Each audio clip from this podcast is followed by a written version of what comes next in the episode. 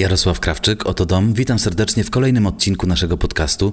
Dziś zapis rozmowy z Sylwią Horską-Szwarc z grupy Eco Avengers i Dariuszem Cibą z BS Developer, którą miałem przyjemność poprowadzić we wtorek 8 września na kanałach Oto Dom na Facebooku i YouTubie. Rozmawialiśmy m.in. o tym, czy mamy problem z zasobami wodnymi, jak radzić sobie z powodziami i upałami, w jaki sposób deweloperzy mogą łączyć biznes z ekologią i jakie rozwiązanie może wprowadzić inwestor, by zapobiegać suszy. Zapraszam do wysłuchania tej rozmowy.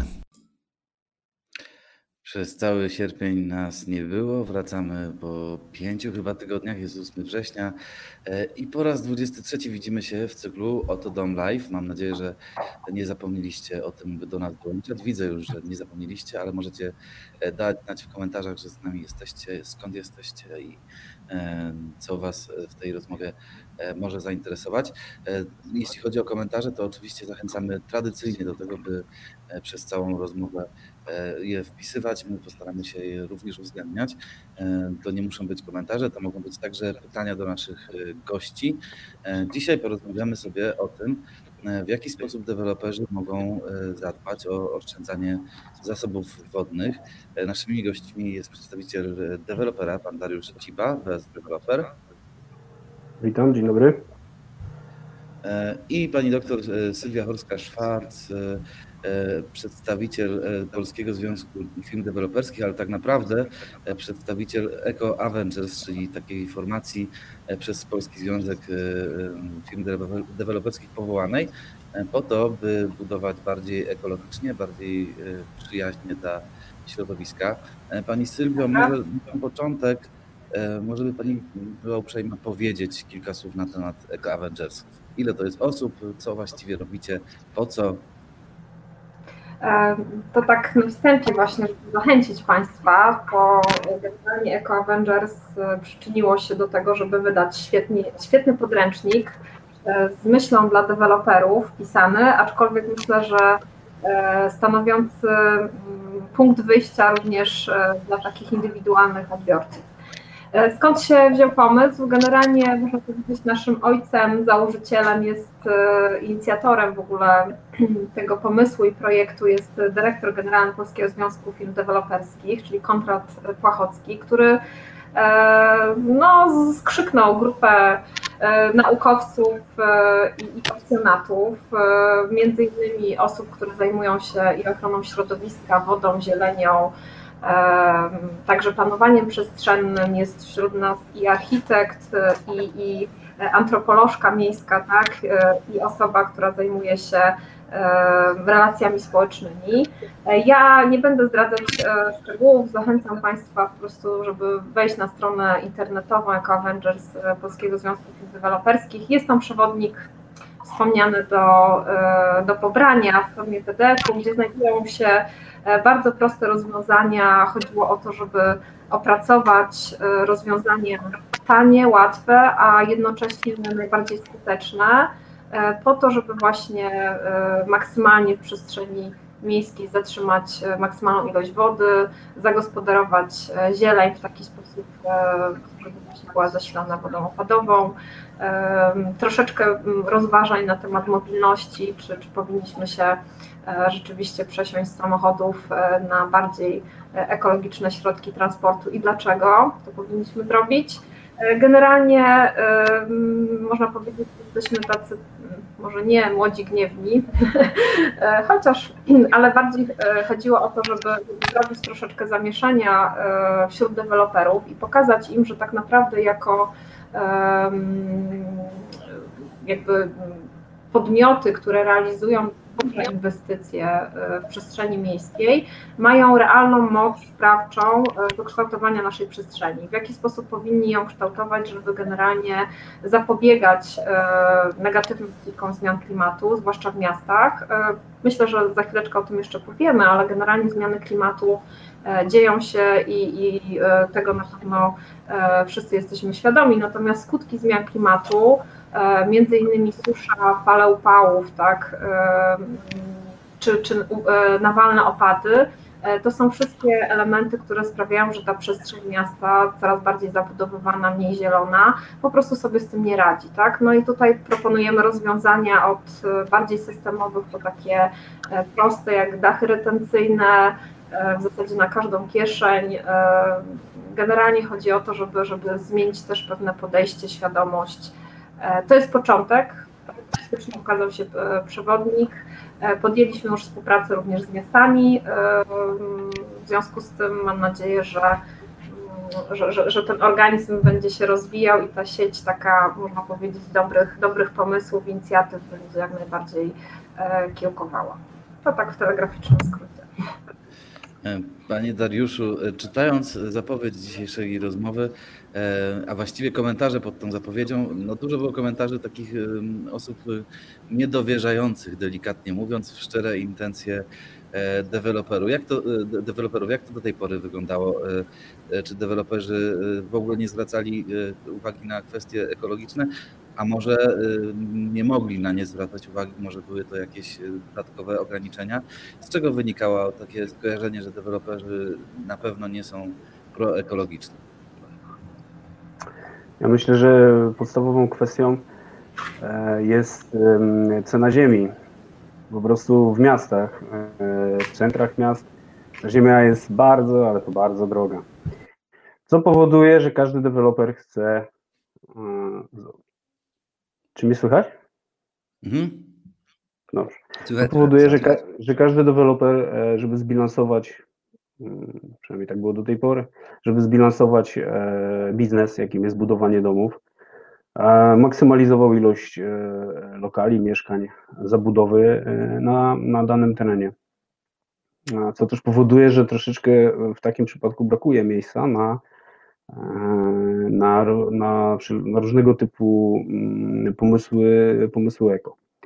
Natomiast y, myślę, że, że mm, też jakby brakowało mody na to troszeczkę. Y, Moja firma jest przykładem, że e, można te dwie rzeczy połączyć. Oczywiście, aby wprowadzić y, duże rozwiązania ekologiczne, właśnie dotyczące na przykład wody, no to jednak jest potrzebne trochę więcej miejsca. My, my akurat byliśmy w tym szczęśliwym przypadku, że e, tego miejsca mieliśmy sporo. E, Natomiast też e, jakby troszeczkę nas do tego e, przymusiło miasto, to jest miasto Zielonka, tam budujemy. Miasto Zielonka ma taką inicjatywę jak miasto Ogród i po prostu nie pozwala zbyt gęsto zabudowywać. Mm. W związku z tym mm, po prostu pojawiło się miejsce, przestrzeń do tego, aby zaimplementować różne rozwiąza rozwiązania ekologiczne. No wiadomo to, że też kwestią jest jakby w bilansowaniu całości e, inwestycji. E, Kwestią jest to, za ile się uda kupić taką ziemię. Także to są rzeczy, które, które się łączą. Na pewno e, nacisk społeczny na ekologię, na pewno polityka władz municypalnych i polityka władz państwowych wpływa. I to wszystko y, po prostu trzeba zbilansować e, w tym, e, w, te, w, takiej inwestycji. Że samo się zrobi, to na pewno się samo nie zrobi, o tak. Tu musi być jakby zb- zbiór różnych czynników, który powoduje, że zaczynamy troszeczkę inaczej myśleć o, e, o pewnych sprawach. Co do szczegółów, to rozumiem, że później będę mógł omówić, tak? Tak, tak, oczywiście. Dzięki wielkie za odpowiedź. E, Ale właśnie wróćmy może do, do tego, do tego e, początku zupełnie. E, Czy w ogóle jest sens tym wszystkim się zajmować? Czy mamy w Polsce problem z zasobami wodnymi? To myślę, że jest pytanie przede wszystkim do pani Sylwii. To znaczy, ja na, na początku powiem tak. Generalnie myślę, że nie powinniśmy zaczynać, czy jest sens, tak? Tylko po prostu dlaczego tak późno w ogóle zwracamy na, na pewne e, istotne kwestie uwagę. Jeżeli chodzi o zasoby wodne, to w przypadku naszego kraju e, nakłada się kilka uwarunkowań. My jesteśmy przyzwyczajeni do takiego, mam wrażenie, widoku, e, że siedzi Kowalski na dachu, a w koło płynie woda, tak? czyli powiedzmy obrazków z telewizji, gdzie mamy ciągle powódź. Natomiast ta rzeczywistość wygląda zupełnie inaczej. Jeżeli chodzi o zasoby wodne Polski, to generalnie rzeczywiście ze względu na zagospodarowanie dolin rzecznych i rzek, to my mamy problem z powodziami i, i tej wody mamy czasami za dużo. Natomiast całe tereny, pozostałe obszary jeszcze nakładając się na to zmiany klimatu, po prostu borykają się z suszą. I ta susza od 2015 roku jest dość intensywna, e, skutkująca tym, że już, e, bo tak e, generalnie nie mówimy tylko o suszy rolniczej, że, że rolnik ma problem i, pietruszka kosztuje 20 zł za kilogram, ale generalnie mówimy również o suszy hydrologicznej, czyli zaczyna brakować wody w rzece E, zanika nam przepływ w rzekach, a od 2019 e, roku w wielu miejscach również suszy hydrogeologicznej, gdzie tak naprawdę problemy z, występują również z zasobami wód podziemnych, czyli wysychają ujęcia wody, studnie. E, jeżeli chodzi o zasoby wodne, często porównuje się Polskę do Egiptu, ale generalnie to jest bardzo złe porównanie, bo, bo w tym wypadku e, nasze zasoby e, głównie składają się z tego, że mamy opady deszczu e, i, i śniegu, tak? I to powoduje, że mówiąc kolokwialnie, w rzece mamy wodę. Natomiast w Egipcie ta woda pochodzi głównie z Nilu. W przeliczeniu na jednego mieszkańca e, rzeczywiście Polacy no nie są na najlepszej e, pozycji, ponieważ mamy około 1800 m3, można powiedzieć, na rok na mieszkańca, przy średniej 4,5 tysiąca m3 e, dla przeciętnego Europejczyka. Natomiast w okresie suszy jest jeszcze gorzej. Te zasoby na jednego mieszkańca są znacznie niższe, co wynika z, po prostu z mm, takich uwarunkowań jak lokalizacja. E, Europa Zachodnia generalnie jest mm, bardziej uprzywilejowana, jeśli chodzi o opady deszczu. E, u nas w obrębie kraju e, więcej tych opadów mamy na wybrzeżu i w górach, natomiast centralna Polska, Wielkopolska, tak, tutaj mamy najmniejsze sumy rocznych opadów. W związku z tym, kiedy dochodzi nam do okresów takich suchych, gdzie, gdzie ten opad nie występuje, mamy falę upału, takie gorące lata, to właśnie te obszary centralnej Polski, środkowej e, są najbardziej, że tak powiem, narażone na skutki tej, tego deficytu, e, deficytu wody, czyli suszy rolniczej, a co za tym idzie również e, pozostałych typów susz. Mm, jeżeli chodzi o zasoby wodne, to e, rzeczywiście ilość odpływającej wody, bo to tak się mniej więcej przelicza, jest e, podobna jak do Egiptu, tyle tylko, że e, w przypadku Egiptu jest znacznie więcej mieszkańców, w związku z tym ich sytuacja na pewno jest gorsza, ale my, że tak powiem, nie, nie jesteśmy mm, tym wypadku, e, można powiedzieć, usprawiedliwieni, ponieważ bardzo marnujemy tą wodę. Nie potrafimy tej wody e, docenić i wykorzystać, ponieważ e, ciągle przykładamy jakby ilościowo, tak, ilość zasobów i tak dalej, ale musimy pamiętać jeszcze o jakości wody. Bo generalnie woda, żeby była zdatna czy do picia, do spożycia, do jakichkolwiek celów, to powinna spełniać odpowiednie normy, nawet woda w kąpieliskach, tak? Natomiast mówiąc o ilości to tak jak wspomniałam, od 2015 roku e, jest susza i susza hydrologiczna. Mieliśmy najcieplejszą zimę od ponad 230 lat, e, jeżeli chodzi o 2020 rok. Susza hydrologiczna i tak naprawdę przepływy, bardzo niskie przepływy, czy brak przepływów dotyczy ciągle ponad 15% cieków. W związku z tym, pomimo wilgotnego lipca i można powiedzieć tego maja, i tak mamy problem suszy w kraju. I nakłada się jeszcze właśnie brak poszanowania, brak wykorzystania y, takiej wody szarej, tych układów zamkniętych, cała woda opadowa, która tak naprawdę y, dla przykładu miasta, tak, że generalnie tutaj y, będziemy głównie rozmawiać o terenach zabudowanych, czyli takich zlewniach silnie uszczelnionych, to proszę sobie wyobrazić, że, że cała woda z takiej zlewni miejskiej, to ponad 90% tej wody, odpływa bezpowrotnie systemem kanalizacji do E, rzek, tak? E, I z jednej strony e, przyczynia się do zwiększenia ryzyka takich powodzi opadowych, bo po intensywnych ulewach po prostu system kanalizacji nie jest w stanie odprowadzić takich dużych ilości wody, do którego nie był projektowany, bo projektowany był 100 lat temu. Tak? W związku z tym takie opady, jakie mamy ostatnimi laty, czyli nawalne, gdzie w ciągu kilku godzin spada nam miesięczna suma jakby opadów, no nie jest w stanie sobie taki system poradzić. I mamy właśnie podtopienia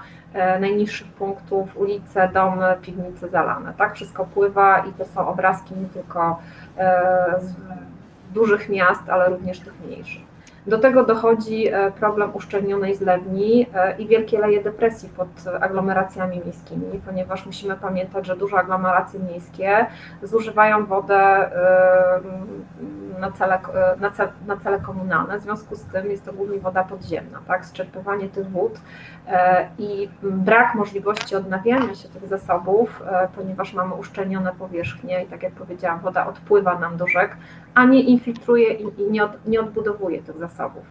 E, I to wszystko, czyli ta nasza działalność, którą, e, którą tutaj od wielu, wielu dziesięcioleci sobie prowadzimy, tak, mm, plus jeszcze zmiany klimatu, które w ostatnim dziesięcioleciu, można powiedzieć, pokazują swoją skalę i, i ogrom, tak, to jest wzrost temperatury w skali globalnej, oczywiście związany z emisją dwutlenku węgla, Natomiast e, do, do, doprowadziło do zaburzenia całego takiego globalnego systemu e, klimatycznego, można powiedzieć, e, i bezpośrednio zaważyło na zmienności e, między innymi e, charakteru i sum opadów w Europie Zachodniej.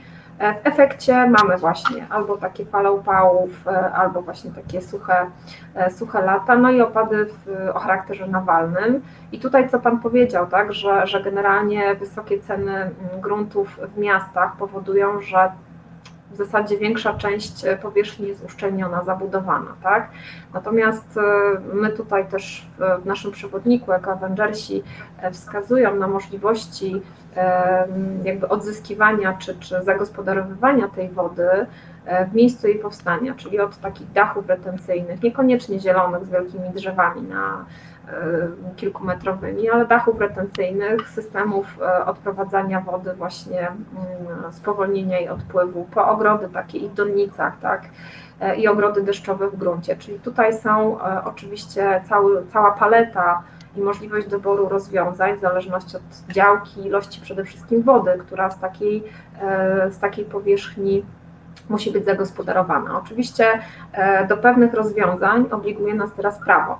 E, prawo wodne wskazuje wręcz kompensacje retencyjne, które wynikają właśnie z zabudowania takiej powierzchni uszczelnienia. Tak? I mamy, chcąc ponosić mniejsze koszty, mniejsze opłaty, stosując takie rozwiązania, można powiedzieć, e, retencyjne, jesteśmy w stanie naprawdę mm, nie tylko pomóc środowisku, ograniczyć e, to, co wspomniałam, to ryzyko e, tych powodzi takich miejskich, deficyt wody w mieście, czyli wykorzystać tą deszczówkę do podlewania chociażby zieleni, a to wszystko może się przekładać na, na można powiedzieć, lepszą jakość życia mieszkańców, no bo projektowanie zieleni e, w oparciu o, o na przykład zasilanie wodą e, z wodociągów, e, no, kłóci się bardzo tak, z naszą ideą i jakby promocją tego, że, że ta zieleń powinna być samowystarczalna i zasilana wodą po prostu opadową. Tak? I takie systemy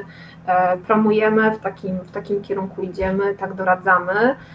Takie rozwiązania znajdują oczywiście już zainteresowania wśród deweloperów. Cieszy nas to ogromnie, natomiast e, nie spoczywamy, tylko przyglądamy się bacznie i e, idziemy w tym kierunku, żeby właśnie pokazywać zarówno koszty, pokazywać, które rozwiązania mogą być bardziej problematyczne, które przyczyniają się powiedzmy do wyższych kosztów albo powodują jakieś tam problemy na poziomie eksploatacji na przykład danych budynków. Idziemy w im prostsze rozwiązania, tańsze, tym lepsze. No to tak w telegraficznym skrócie, tak. Ten telegraficzny... Miał pan nie pilnować. Nie, nie, nie myślę, że trzech pytań po drodze nie musiałem zadawać. Wiedziała. E, bardzo fajnie, bardzo mnie to cieszy. E, no właśnie, mówiliśmy o tym, o tym zarówno oszczędzaniu wody i rozwiązaniach, które mają być e, oszczędnością, ale też o zbieraniu E, tej deszczówki. Mówiliśmy to e, w perspektywie w tej chwili budownictwa deweloperskiego, a mnie e, ciekawi bardzo, czy osoby, które na przykład budują dom dla siebie, mają takie rozwiązania do dyspozycji, które mogą zmniejszyć to zużycie wody lub też właśnie na przykład do podlewania zieleni wykorzystywać deszczówkę. Co powinny takie osoby zrobić? Tacy inwestorzy, powiedzmy prywatni, którzy budują dla swojej rodziny dom. Czy, czy moglibyście coś poradzić? No ja mogę za, za, powiedzieć o rozwiązaniu, które my zastosowaliśmy. E, nie wiem, czy to już jest ten moment. E, natomiast wiem, że to rozwiązanie spokojnie, e, może trochę w mniejszej skali, a mogłoby być zastosowane również w budownictwie jednorodzinnym albo budownictwie kilkurodzinnym, tam w budynkach szeregowych, czworakach i tak dalej. To nie jest drogie rozwiązanie, bo jakby nasz system jest trochę bardziej rozbudowany, bo osiedle będzie większe, natomiast E, jakby troszeczkę zmniejszając skalę tego systemu, jest on e, do zrobienia wszędzie i co za tym idzie, mm, myślę, że on się bardzo szybko zwróci, dlatego że korzystanie z wody deszczowej, bo generalnie jest moda na to, żeby posiadać ogród, dużo zieleni i robić z tego naszego domu, szczególnie przy domach jednorodzinnych, to widać takie miejsce wypoczynku, natura, drzewa, wszystko byśmy chcieli, no ale to potrzebuje wody, wiadomo. Ilość tych kwiatów, drzew y, y, rośnie, co roku widzimy coraz ładniej przy tych naszych domach jest, ale to wymaga wody, podlewania i y, kiedyś pamiętam mój ojciec to zbierał w wannę na działce wodę deszczówkę i tam miał zawsze zapas przygotowany. Nie wiedziałem bardzo po co on to robi, ale to jest taki chyba stary nawyk jeszcze z dawniejszych czasów, gdy wodociągi nie były rozpowszechnione, że wodę deszczową się zbierało. Potem w związku z tym, że woda była tania i była wszędzie, tośmy o tym jakby zapomnieli, a teraz czas do tego wrócić, tylko w trochę innej formie, nie tej wanny, do której sobie zbieramy deszczówkę, tylko po prostu do systemu, mm, który odprowadza mm, wodę do podziemnego pojemnika i tam e, zbiornika i tam ta woda po prostu jest gotowa do podlewania. Oczywiście tam musi być pompa, która tą wodę później wyrzuci na wierzch, ale to nie są, nie są to drogie rzeczy. Na pewno można to zastosować również w budownictwie jednorodzinnym.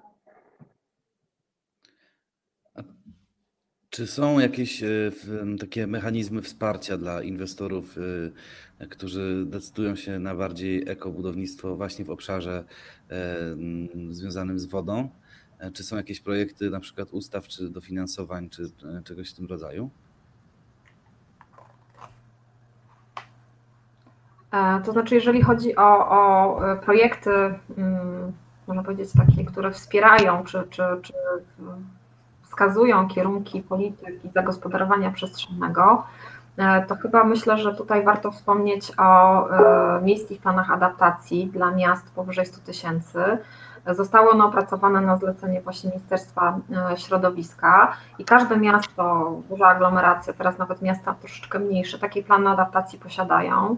W ramach tych planów e, adaptacji e, z jednej strony zostały e, ocenione i określone obszary takie wrażliwe i, i narażone na, na te skutki zmian klimatu, między innymi sektory, to, to w tym wypadku również woda, ale przede wszystkim zdrowie. E, ludzi e, w wielkich aglomeracjach miejskich jest to problem związany zarówno z jednej strony ze smogiem, a z drugiej strony z falami upałów, czyli takimi wysokimi temperaturami, e, bo tutaj musimy pamiętać o tym, że, że susza jest jakby efektem, bo tak jakby nawiązując do tematu, jest efektem deficytu opadów, ale również jej skutki e, są e, jakby negatywne skutki przyczynia się również wysoka temperatura, tak? I tutaj miasta są szczególnie wrażliwe na, na fale upałów i wysokie temperatury, ponieważ zabetonowane oddają to ciepło nawet nocą, w związku z tym te temperatury w mieście podczas fal upałów naprawdę w centrum dochodzą do ponad 40 stopni i to bezpośrednio przekłada się na jakość życia tak? i zdrowie mieszkańców. W związku z tym e, te plany adaptacji wskazują, można powiedzieć, ramy polityki miast, e, co miasta powinny robić. Tutaj Pan wspomniał o tych, e, o tych właśnie, mm, o, o, o tych miastach zielonych, tak, miastach, które, ogrodach, oczywiście jest szereg, szereg projektów dofinansowywanych, między innymi Wrocław ma program Złap deszcz dedykowany właśnie takiemu promowaniu, budowaniu oczek wodnych, y, czy, czy właśnie korzystaniu z tych y, beczek przysłowiowych pod, pod rynną. Y, I te wszystkie elementy są istotne, natomiast de facto one mają charakter bardzo edukacyjny, społeczny.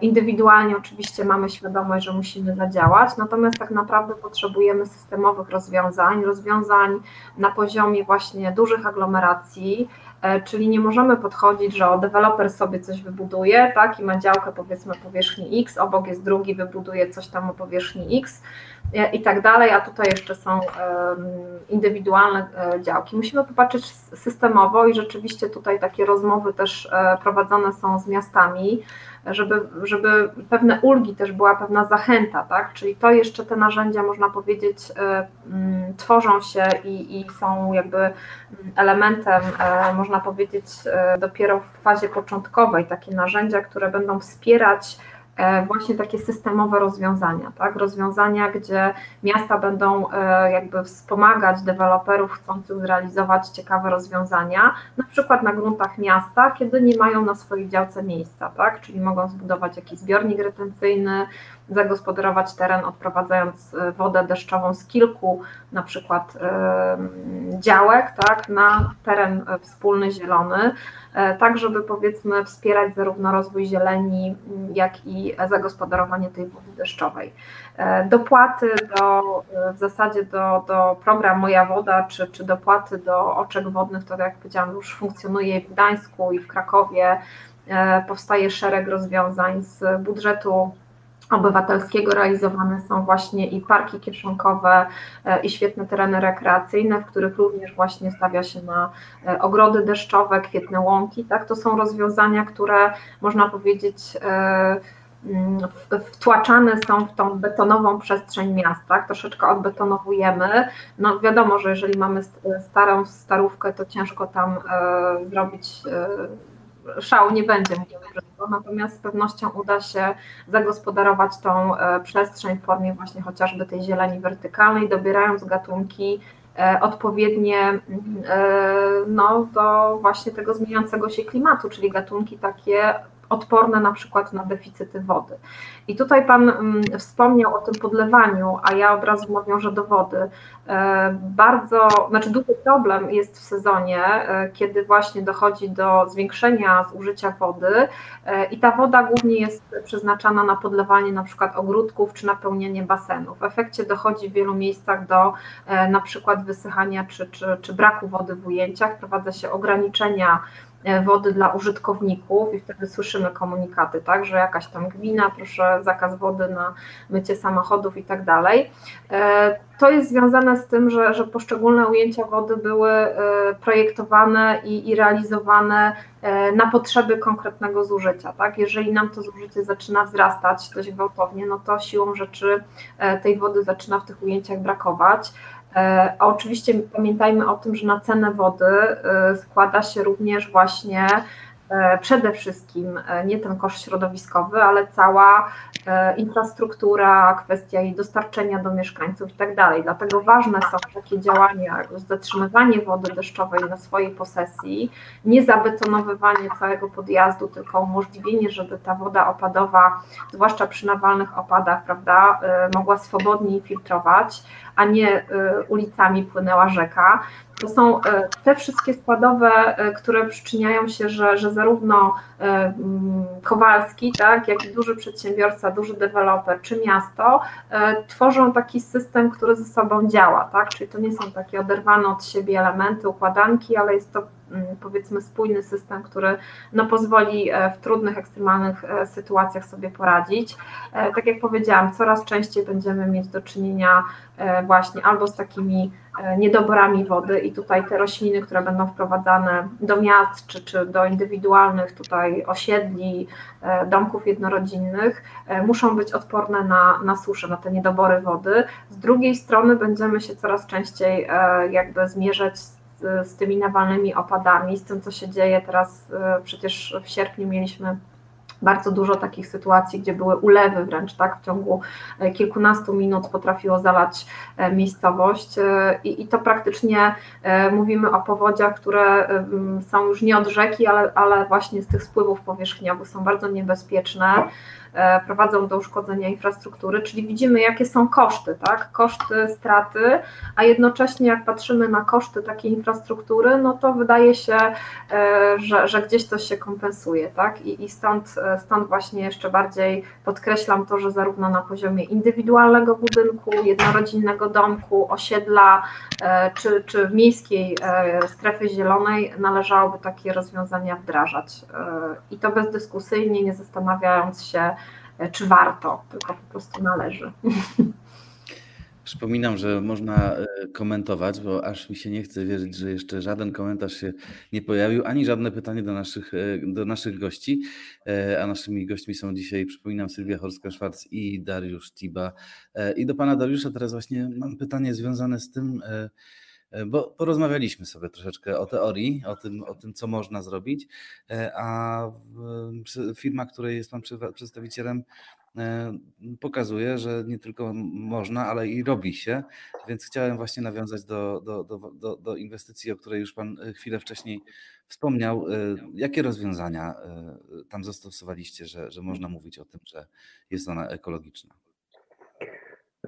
No więc w Zielonce nie buduje się przede wszystkim, nie ma takiej zabudowy jak w Warszawie mm, gęstej, E, bloki mamy rozstawione 35 metrów mniej więcej od siebie, więc e, to daje nam dużą powierzchnię e, do zadrzewienia, do tego, żeby była tam zieleń. Mm, generalnie, skoro mogliśmy, to ogólnie wprowadziliśmy kilka pomysłów ekologicznych, między innymi odnoszących się do zbierania wody. Natomiast chcę jeszcze wspomnieć o tym, że mamy również na osiedlu fotowoltaikę, Fotowoltaika zasila części wspólne, czyli daje prąd na klatki e, do garażu i oświetlenie osiedla. E, rozstawienie, tak jak już wspomniałem, e, powoduje, że mamy duże przestrzenie między blokami. Tą przestrzenią może sobie odbywa się cyrkulacja powietrza i oczywiście jest to przestrzeń, którą można zagospodarować zielono.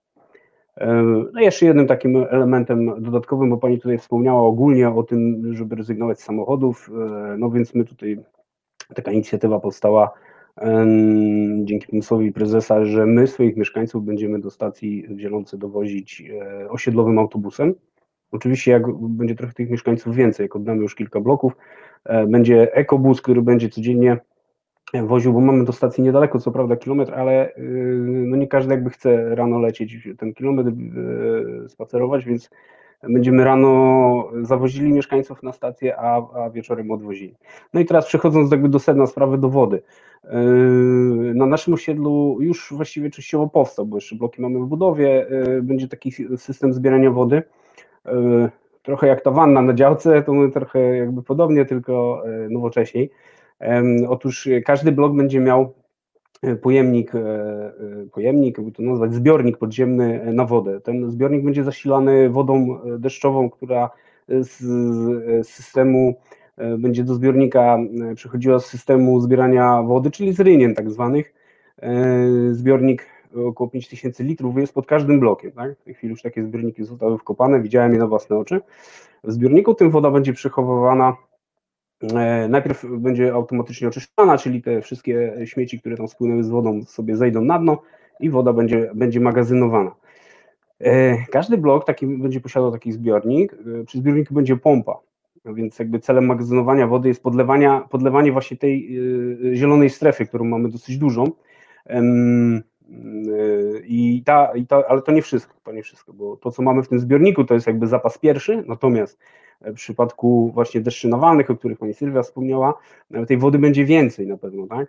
Więc e, mamy do tego jeszcze mm, zbiornik taki osiedlowy, główny, około 30 tysięcy litrów, e, który będzie połączony z tym systemem zbiorników mniejszych, przyblokowych i zawsze nadmiar wody będzie odprowadzony do zbiornika do tego większego e, i, i w razie czego będzie też zasilał, gdyby nastąpiła susza i deszcz nie było, te zbiorniki, zbiorniki mniejsze, z których będzie bezpośrednio woda e, pompowana do podlewania zieleni.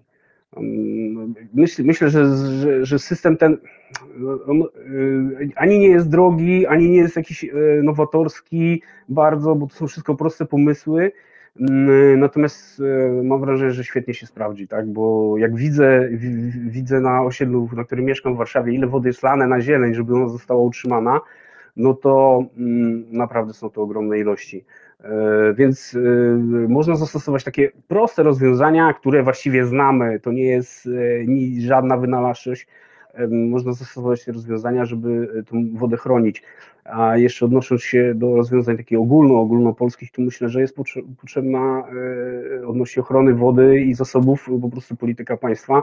W tym roku zaczęło się o tym dużo mówić. Myślę, że troszeczkę późno.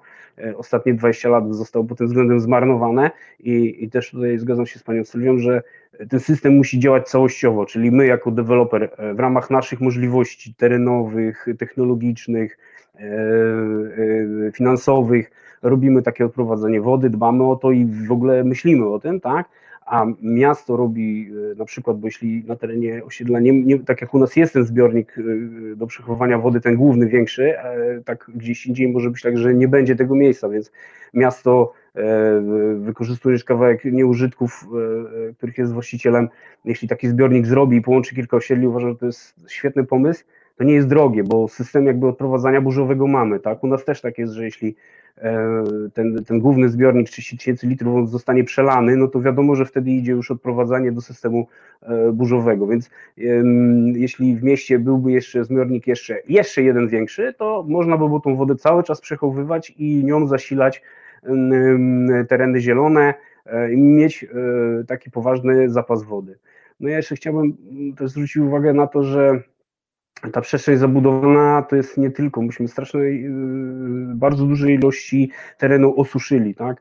Kiedyś było dużo cieków wodnych, e, takich bagien, ten, jak się popatrzy, to połowa Warszawy takie były bagna, e, ta woda sobie stała i to były naturalne zbiorniki, e, których już dzisiaj nie ma, bo być nie może, no bo przecież nie, nikt nie będzie bagien hodował w środku miasta mm, i dopóki dopóki e, klimat był taki, że tego deszczu było sporo, to nie odczuwaliśmy tego, a teraz niestety jest, jest, jest sucho i jakby to troszeczkę nam, mm, e, nie troszeczkę, może więcej, powoduje problemy. Natomiast my musimy wrócić po prostu, jakby odbudować te systemy, które kiedyś natura już miała. To właśnie były te bagna, to były te jeziorka, te rzeczki. My musimy teraz stworzyć to jakby od zera coś, co będzie sztuczne, ale działało w ten sam dokładnie sposób. To może na razie tyle. Dziękuję bardzo. Jasne. Mówiliśmy o tej współpracy y, deweloperów i miast, że to miasta powinny również brać na siebie e, część tych, e, tych obowiązków, e, deweloperzy również, ale nie mówimy nigdy jeszcze ani trochę o mieszkańcach, o pojedynczym Kowalskim, co on może zrobić, więc myślę, że to pytanie w tym miejscu jest jak najbardziej, jak najbardziej ok. Co powinniśmy robić tak na co dzień, żeby, żeby to zużycie wody zmniejszać? Czy to w ogóle ma znaczenie, ile zużywamy w pojedynczym mieszkaniu, czy to przy, przy zużyciu, nie wiem, rolnictwa, przemysłu i właśnie całych osiedli, to czy sobie lejemy, czy nie lejemy, to już nie, nie ma większego znaczenia. Pani Sylwia, jak to wygląda? To znaczy, ja myślę, że, że pewne statystyki, ja nie lubię statystyk, ale generalnie, jeżeli są e, liczby, to pewnie bardziej przemawiają do, do większości. Jeżeli sobie uświadomimy, że tak naprawdę e, za tą wodę, którą płacimy, tak, dajmy na to w mieszkaniu, e, to tylko 3% przeznaczamy na przykład na, do picia, a reszta idzie na, na mycie, pranie, kąpiel, głównie spłukiwanie toalet to można się przerazić, tak? że w zasadzie czysta woda, często pochodząca z bardzo dużej głębokości, bo woda podziemna jest, e, że tak powiem, przeznaczana na spłukiwanie to toalet e, czy na powiedzmy kąpiel, co zajmuje nam około 50% tak, całego zużycia w takim gospodarstwie indywidualnym. Więc to już robi wrażenie że tak naprawdę zaopatrujemy się w wodę butelkowaną do picia, skoro wykorzystujemy tej z kranu tylko, no mówię, niewiele, kilka procent, a reszta E, to są porządki i tak dalej. I tu już e, należało właśnie zastanowić się, jaka jest nasza świadomość. Jeżeli ona wzrośnie, to każdy z nas powinien, e, no właśnie, zacząć oszczędzać, czyli zamiast kąpieli w wannie, wybrać prysznic szybki, bardziej oszczędny, jeżeli chodzi o wodę. Są kąpiel zrezygnować, nie mówię, że, że wannę w ogóle zlikwidować, ale powiedzmy luksusem raz w miesiącu, natomiast wybrać trzyminutowy prysznic, tak? Oczywiście oszczędzać wodę. Ja wiem, że to tak powtarza się i w zasadzie w każdych sloganach reklamowych jest przy myciu zębów, e, czy przy myciu rąk, tak, na mydle ręce i tak dalej.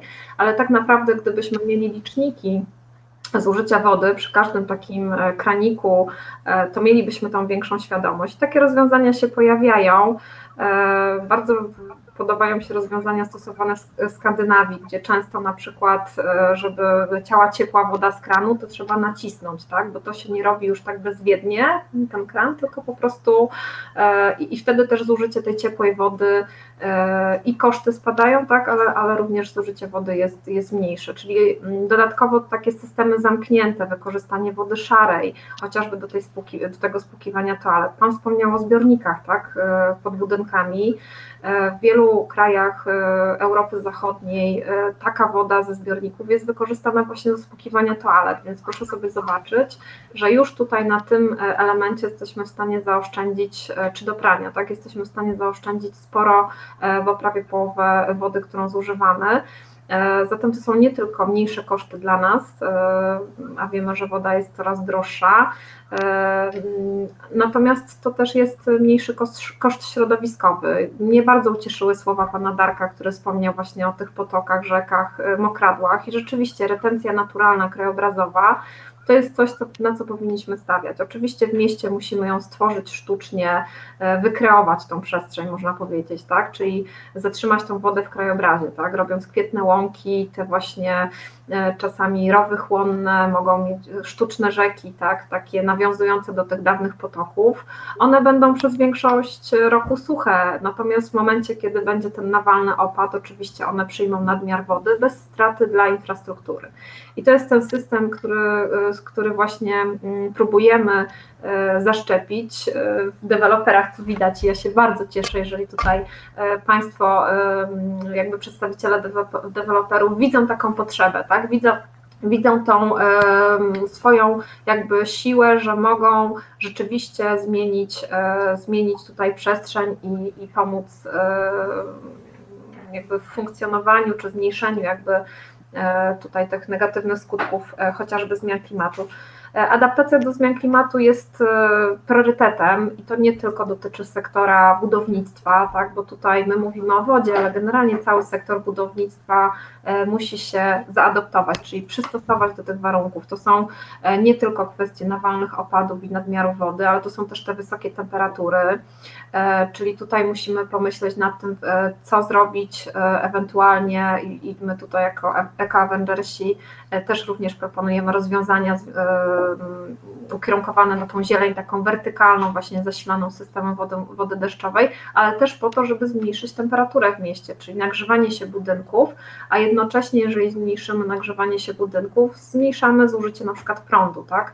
E, prądu, który no, generalnie znowu sprowadza się do wody, bo produkowany w, czy w tradycyjnych elektrowniach, czy również w elektrowniach wodnych, no zależy od wody, tak? E, więc e, wszystko można, e, można powiedzieć sprowadza nam się do, znowu do tej wody, ale tak jak powiedziałam, nie tylko o, o, ilość wody chodzi, ale również o jej jakość.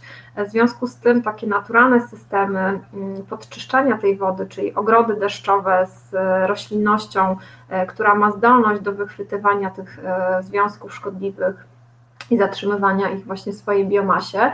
To są systemy dedykowane właśnie na przykład dla e, obszarów czy, czy przy ulicznych, przy chodnikach, tak, gdzie ten odpływ z, e, z ulic to są proste rozwiązania, jakieś krawężniki odwodnieniowe i tak dalej, czyli to nie, to, to nie są duże nakłady, e, tylko czasami wystarczy pomyśleć, tak, że krawężnik niżej niż e, teren zielony spowoduje, że woda z chodnika będzie swobodnie odpływać grawitacyjnie do tego terenu zielonego, a nie do studzienki, prawda? Jeżeli wprowadzimy jeszcze odpowiednie roślinności w tej strefie takiej przejściowej, które powiedzmy poradzą sobie z tą większą ilością zawiesiny czy tym potencjalnym zanieczyszczeniem, to w tym momencie ten no, zatrzymujemy tą wodę w miejscu jej powstania, tak? I to nie idzie do, e, do kanalizacji, do rzeki, a no ja też na co dzień zajmuję się na przykład e, ochroną przeciwpowodziową i tutaj do Państwa też wszelkie działania, które wdrożymy na terenie miasta, tak, czy na terenie zabudowanym, które będą sprzyjały retencji wody, e, jednocześnie będą działaniami przeciwpowodziowymi, bo tak naprawdę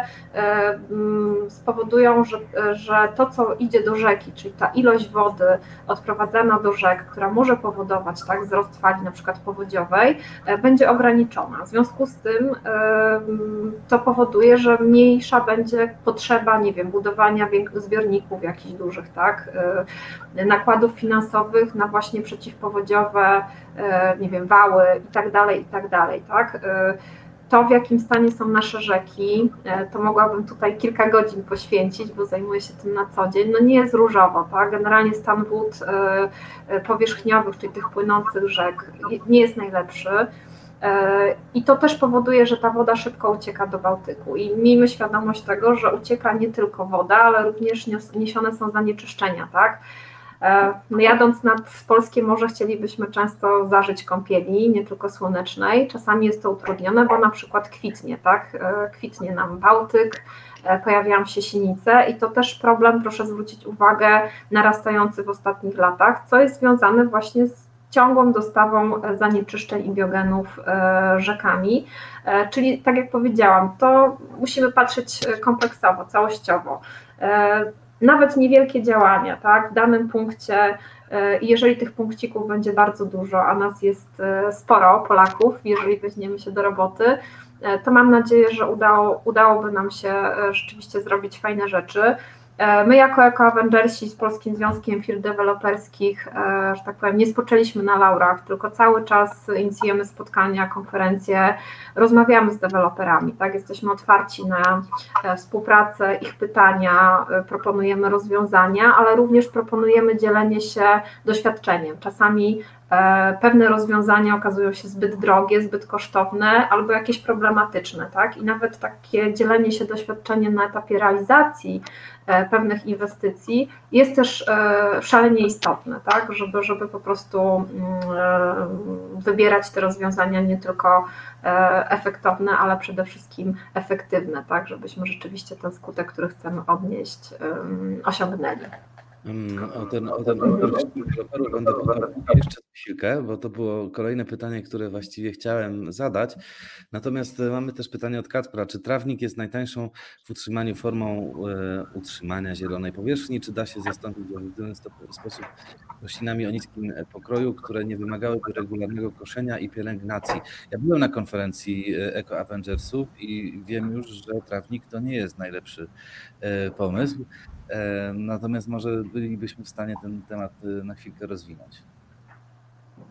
E, ja znowu się czuję pociągnięta do odpowiedzi. Trochę pana e, Dariusza zagaduję. To znaczy tak, u nas e, jeżeli chodzi o, o zieleń, to pan doktor Wojciech zajmuje się e, zielenią i tutaj z pewnością w jego imieniu nie chciałabym się o zieleni za dużo wypowiadać, aczkolwiek e, jeżeli chodzi o trawnik, to powiem stanowcze nie. E, trawnik wykoszony to jest najgorsza z możliwych opcji, ponieważ po pierwsze krótko ścięty szybciej oddaje wilgoć, zatem większe jest parowanie, z drugiej strony przy deszczu, e, no niekoniecznie nawalnym, e, też mniej tej wody zatrzymuje.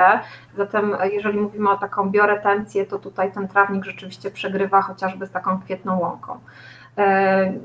Co nie znaczy, że, że tak naprawdę, bo tutaj się pojawiają też różne głosy o, o powiedzmy estetykę, tak? Kwietna łąka kwietnej łące nierówna i oczywiście jeżeli mamy jakieś ziołorośla, E, i przez niektórych nazywane haszczowiska. E, są miejsca, rzeczywiście nie muszą być koszone i tam zostawmy, niech przyroda sobie radzi. E, są miejsca, gdzie ten trawnik może być fragmentarycznie powiedzmy skoszony i pozostawione tereny tej wyższej zieleni i, i to już się dzieje, to się dzieje w Warszawie.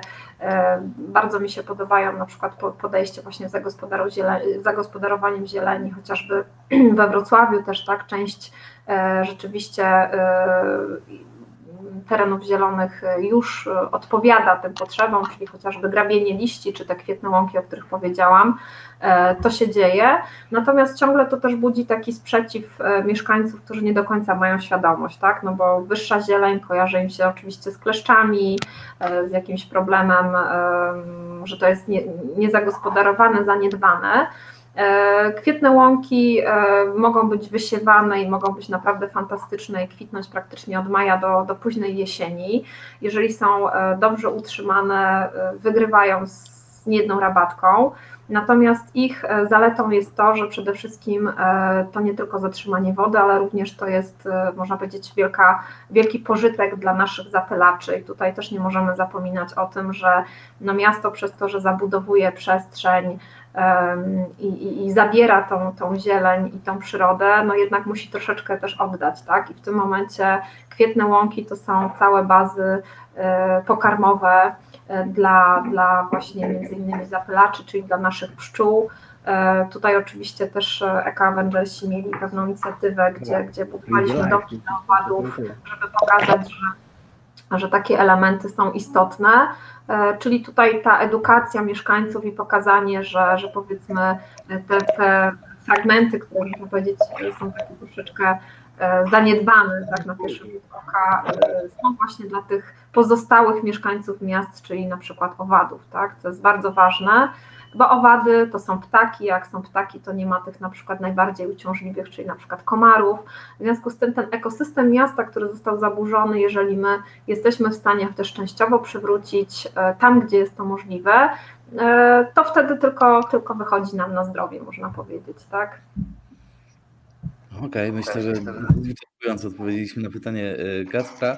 E, ja mam jeszcze pytanie, o którym wspominałem wcześniej, czyli to w jaki sposób w ogóle deweloperzy odbierają wasze działania, czyli Eco Avengersów i do pana Dariusza jednocześnie to samo pytanie, czy wśród, y, no, no w środowisku deweloperów, wśród, wśród deweloperów te tematy ekologiczne stają się jednak coraz bardziej popularne, czy, czy ta odpowiedzialność, która na, na inwestorach, którzy budują e, osiedla jest coraz bardziej odczuwalna, czy ta sytuacja się nie zmienia. Jak to z, z Waszej perspektywy wygląda? Czy, czy, czy, czy deweloperzy, krótko mówiąc, e, sami będą coraz bardziej eko i chcą być coraz bardziej eko, czy będą się ograniczać tylko do tego, co nakazują im e, przepisy? No ja chciałbym tutaj dwa aspekty, jakby podzielić e, to pytanie, czy odpowiedź na to pytanie na dwie części, bo jedna część to jest zmiany w prawie, tak? One po prostu zmuszą deweloperów, zmuszą do tego, żeby pewne rzeczy robić. Oni oczywiście to zbilansują w cenie mieszkań i tak dalej, ale będzie to wykonywane. Jest prawo budowlane yy, i wszystkie te elementy prawa, które yy, po prostu do pewnych rzeczy deweloperów zmuszą. Natomiast kwestią oddzielną jest reakcja klientów. Ja bym chciał powiedzieć, że yy, byłem, byłem zdziwiony tak pozytywną reakcją klientów na nasze te ekologiczne elementy w osiedlu. Myślałem, że nikogo to specjalnie nie interesuje, natomiast klienci przychodzili e, do mnie, bo ja przecież ich wszystkich, czy nie, nie zawsze, ale w dużej części obsługuję i e, oni często to pytali. Ja myślałem, że do tego uważa, że my na stronie mamy elementy związane z ekologią, a, a to bardzo ludzi interesowało, pytali.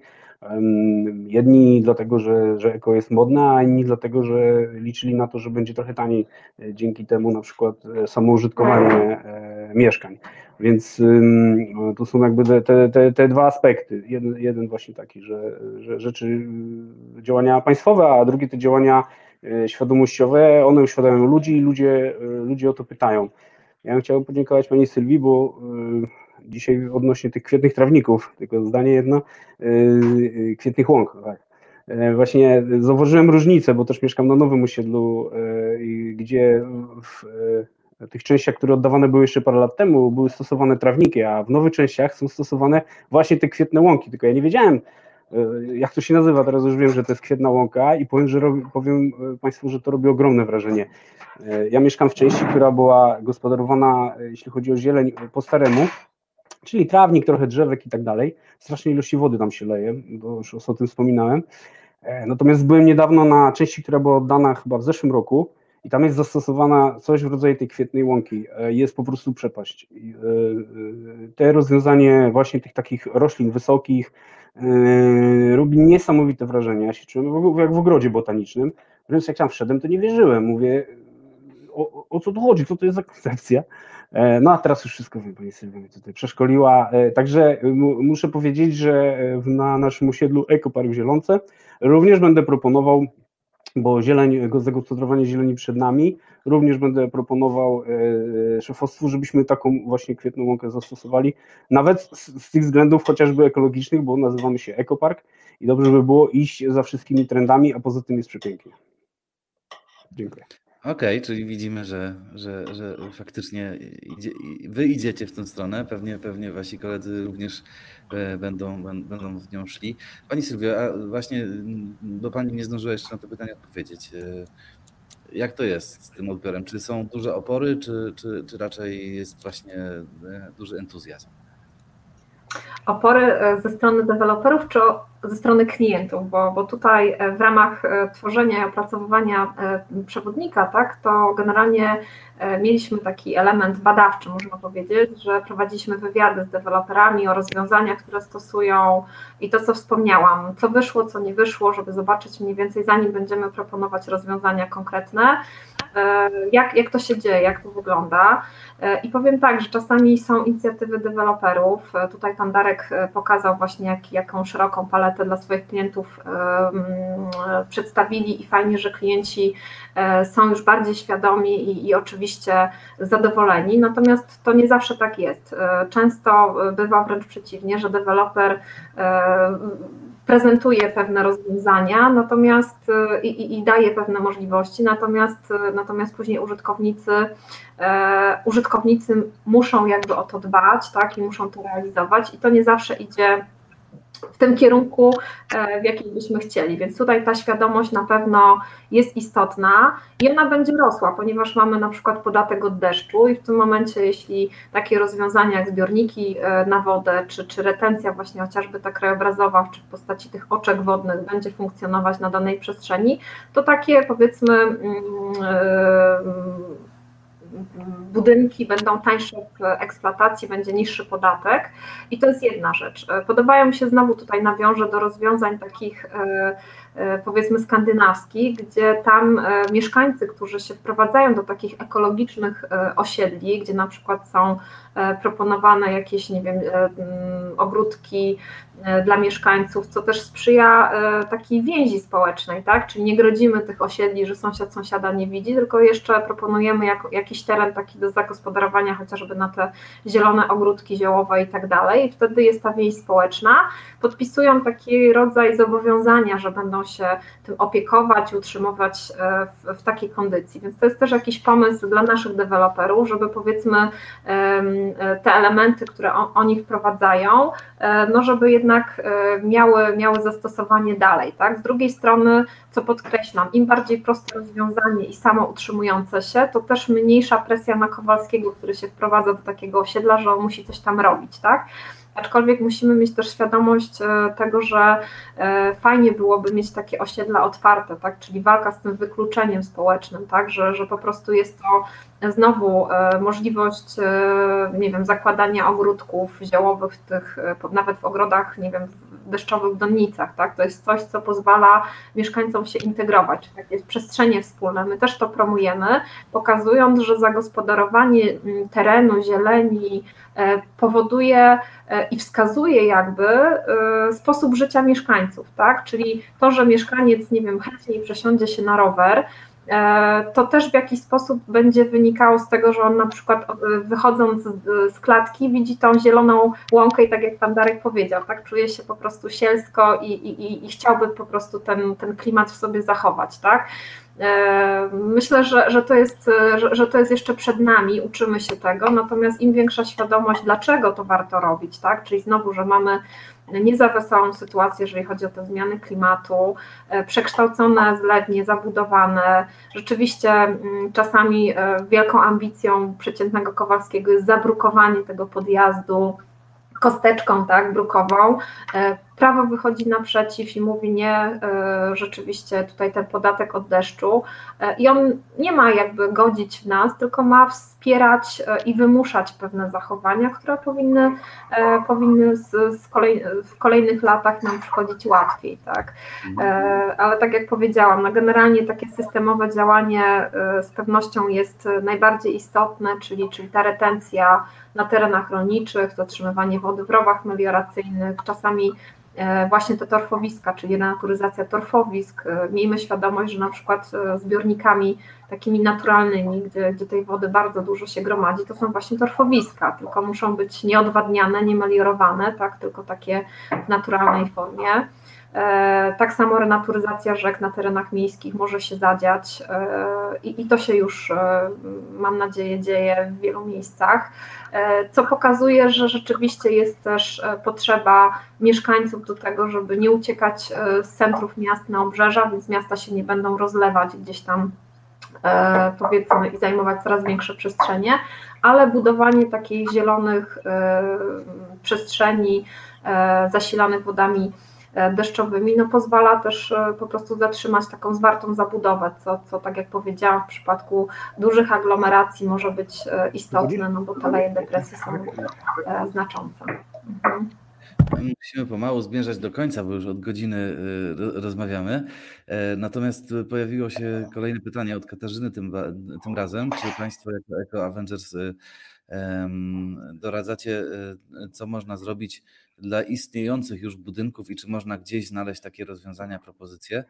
E, także to jest takie bardzo konkretne, krótkie pytanie, które spróbujemy jeszcze na koniec załatwić. E, oczywiście rozwiązania, które prezentujemy, i tutaj widziałam, że się link pojawił do tego e, poradnika, można zastosować nie tylko w nowych inwestycjach, ale również w takich istniejących. E, jeżeli chodzi oczywiście o rozwiązania dachy retencyjne, zielone dachy, no to to musi być na etapie projektowania e, przewidziane, natomiast pozostałe ogrody deszczowe w pojemnikach pod rynną e, to, to, to rozwiązania, które można zastosować w każdym jednym miejscu i tylko tutaj fantazja i wyobraźnia może nam być jakąś tam jakimś ograniczeniem, jeżeli chodzi o, o, o wielkość czy, czy, czy dobór roślin, również Państwo znajdziecie informacje na e, właśnie stronie Eco Avengersów. Oczywiście my też e, przy, przy, okazji kolejnych konferencji czy prezentacji, publikacji, które pojawiają się na stronach Eco Avengersów, wskazujemy takie możliwości rozwiązań. Także jak najbardziej. Mm, zwykle staram się kończyć nasze spotkania jakimś optymistycznym akcentem, żeby było miło na, na koniec. Natomiast jeśli chodzi o naszą dzisiejszą rozmowę, to myślałem o tym, żeby e, skończyć właśnie takim trochę nastraszyć, e, a trochę uświadomić. To znaczy e, zadać takie pytanie, mm, co, co, co, co by się działo, gdybyśmy nie zabrali się za ten temat wody, co się wydarzy, jeśli się za niego tak serio nie zabierzemy. Czyli czym grozi nam, oprócz wyższych rachunków, co jest oczywiste, czym grozi nam to, że nie będziemy dziś tej wody oszczędzać i o nią dbać. No ja tylko powiem, że e, ocieplenie się klimatu, ocieplanie się klimatu ma e, dwie kwestie. Otóż mamy cieplej, ale mamy też suszej. Z tego, że mamy cieplej, mamy pewne oszczędności, tak? Bo nie musimy ogrzewać, albo nie musimy tak mocno ogrzewać. E, nie wiem, turystyka bardziej się rozwija. Mm, no, są elementy, które powodują, że można to ocieplenie wykorzystać. Czyli oszczędzamy, zarabiamy. No, ale musimy bardziej dbać o wodę, bo zawsze e, na terenach e, suchych, no na przykład, nie wiem, od czasów rzymskich budowano akwedukty, nawadniano i tak dalej, o tą wodę by generalnie e, dbano. Więc musimy troszeczkę spojrzeć wstecz i zobaczyć, jak o wodę dbano kiedyś, tysiąc lat temu, 500 lat temu, a i 100 lat temu budowano i tamy i, i, i regulowano rzeki tam, gdzie była taka konieczność. No i niestety my musimy do tego wrócić to często bywa, pod, yy, bywa kosztowne, natomiast mm, no, trzeba pamiętać, że też ocieplenie daje nam pewne e, plusy, na przykład nie musimy tyle wydawać na ogrzewanie. Ja często do e, klientów mówię, że, e, bo pytają mnie, w którym mieszkaniu cieplej. Proszę Państwa, teraz niestety musimy się martwić o to, żeby nam nie było za gorąco, a nie żeby nam nie było za zimno, bo zimy są coraz cieplejsze i ten, ta, ten, ten element grzania jakby przestaje być mm, tak bardzo istotny. A normy budowlane mamy takie, że w tej chwili te, te wszystkie nowoczesne, nowe bloki są bardzo ciepłe, bardzo ciepłe, więc e, to tyle, bo to pewnie mój, moje ostatnie wejście, więc e, chciałbym podziękować i zaprosić wszystkich e, do naszej inwestycji Zielonka Wojska Polskiego 1, Ekopark. Jesteśmy ekologiczni i mamy bardzo dobre ceny. Dziękuję bardzo. Zapraszamy do zainteresowania się tym, tym osiedlem. E, pani Sylwio, jeszcze na sam koniec. To... Jeszcze ja, tak mam postraszyć. E, to tak, może jeżeli chodzi o straszenie, to, to tak jak wspomniałam na początku, ja od ponad 10 lat zajmuję się badaniem zmian klimatu i generalnie skutkami tych zmian klimatu. I powiem Państwu tak, co nas czeka. No generalnie nie chciałabym zabrzmieć e, jak zła wyrocznia i pesymistycznie, ale to się dzieje już teraz na świecie, czyli po prostu są wojny o wodę. I tutaj mamy uchodźców klimatycznych e, w różnych częściach świata, e, konflikty, które mamy na Bliskim Wschodzie. Jeżeli Państwo sobie prześledzicie, to tak naprawdę gdzieś tam u podstaw konfliktów, między innymi w Syrii, 10 e, lat też, e, gdybyśmy się cofnęli, pojawił się problem z wodą, pojawiły się susze, e, pojawiły się problemy później w rolnictwie, mieszkańcy zaczęli się przenosić do miast, na to nałożyły się konflikty oczywiście społeczne, tak, związane z, z całą sytuacją i generalnie mamy to, co mamy, tak, i mm, taka czarna przyszłość, no mam nadzieję, że, że jesteśmy w stanie, bo tutaj pan Darek tak zaakcentował, to troszeczkę mnie no właśnie, ta świadomość taka, że mamy plusy zmian klimatu. Ja bym o tych plusach raczej nie mówiła, bo, ponieważ musimy mieć świadomość, że tereny, które tak naprawdę ocieplają się, czyli północna część e, świata, to są e, tereny bardzo zimne. Mówimy o Arktyce, e, o Alasce. To są obszary, gdzie do tej pory były lodowce, była wieczna zmarzlina. Jeżeli my mamy doniesienia, drodzy Państwo, że na Alasce trzeba zamrażać ogromnymi lodówkami szyby, żeby móc eksploatować ropę naftową, ponieważ temperatury wzrastają do kilkunastu, kilkudziesięciu stopni powyżej zera, normalnie oscylowało w okolicach zera, to dla nas już jest sygnał taki, że źle, dzieje, dzieje się coś bardzo złego, tak? Mm, coś na tyle poważnego, że cały system w zasadzie e, globalny, klimatyczny uległ zaburzeniu. I teraz e, to, co nam zostaje, E, to tak naprawdę z jednej strony ograniczać emisję, żeby, żeby łagodzić e, czy, czy spowolnić ten efekt wzrostu temperatury, topnienia lodowców i tak dalej. Natomiast z drugiej strony adaptować się do tych zmian klimatu, czyli oszczędzać wodę, e, stosować rozwiązania, tak jak Pan tu wspomniał, cieplejsze zimy, ale gorące lata, tak? Mniej wydamy na ogrzewanie w zimie, ale za to mieszkanie bez klimatyzatora, no to już powiedzmy trudne do wyobrażenia, tak? E, I teraz zastanówmy się, co możemy zrobić, żeby się po prostu nie ugotować w przyszłości, bo to tak mniej więcej taka, do, w takim kierunku zmierzamy. Tak? E, jeżeli Państwo sobie e, wygooglacie, jest bardzo dużo stron o scenariuszach takich klimatycznych, i pesymistycznych, i bardziej optymistycznych, no, na które by nie spojrzeć, generalnie temperatura rośnie, coraz mniej wody, czyli ten deficyt wodny na całym świecie coraz większy, czyli niedobory wody. No a bez wody nie ma życia, tak?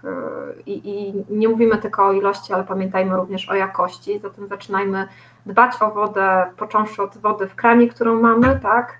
E, do właśnie innowacyjnych rozwiązań, technologii, E, zamkniętych obiegów wody, tak, e, edukowania chociażby tutaj w przypadku deweloperów, e, potencjalnych nabywców, mieszkańców, dlaczego warto troszeczkę więcej wydać na dzień dobry na mieszkanie z takimi rozwiązaniami, ponieważ później w przyszłości użytkowanie takiego mieszkania jest na przykład tańsze, tak.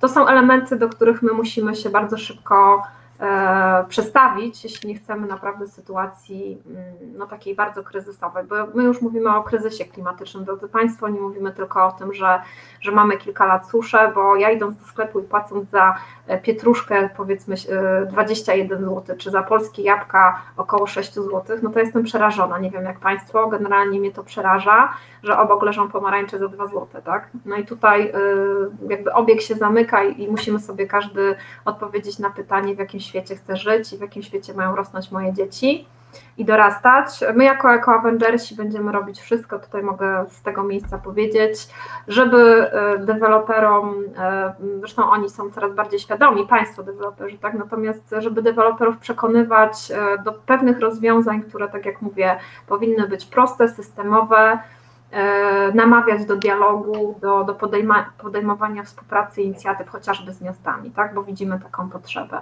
I potrzebujemy państwa, czyli nabywców, którzy też będą wymagać od deweloperów, nie tylko właśnie super tam powiedzmy wybrukowanego podjazdu i, i jakiegoś wypasionego, wypasionej siłowni, tylko zamiast tej siłowni na przykład super kwietną łąkę, na której rozłożymy sobie kocyk i, i będziemy oglądać po, po, prostu motylki i pszczółki. Tak? Także zmieńmy swoją świadomość, nastawienie, ja myślę, że będzie dobrze. Oszczędzajmy wodę, wymagajmy od deweloperów ekologicznych rozwiązań, to e, sami z radością e, będą ekologicznie budować.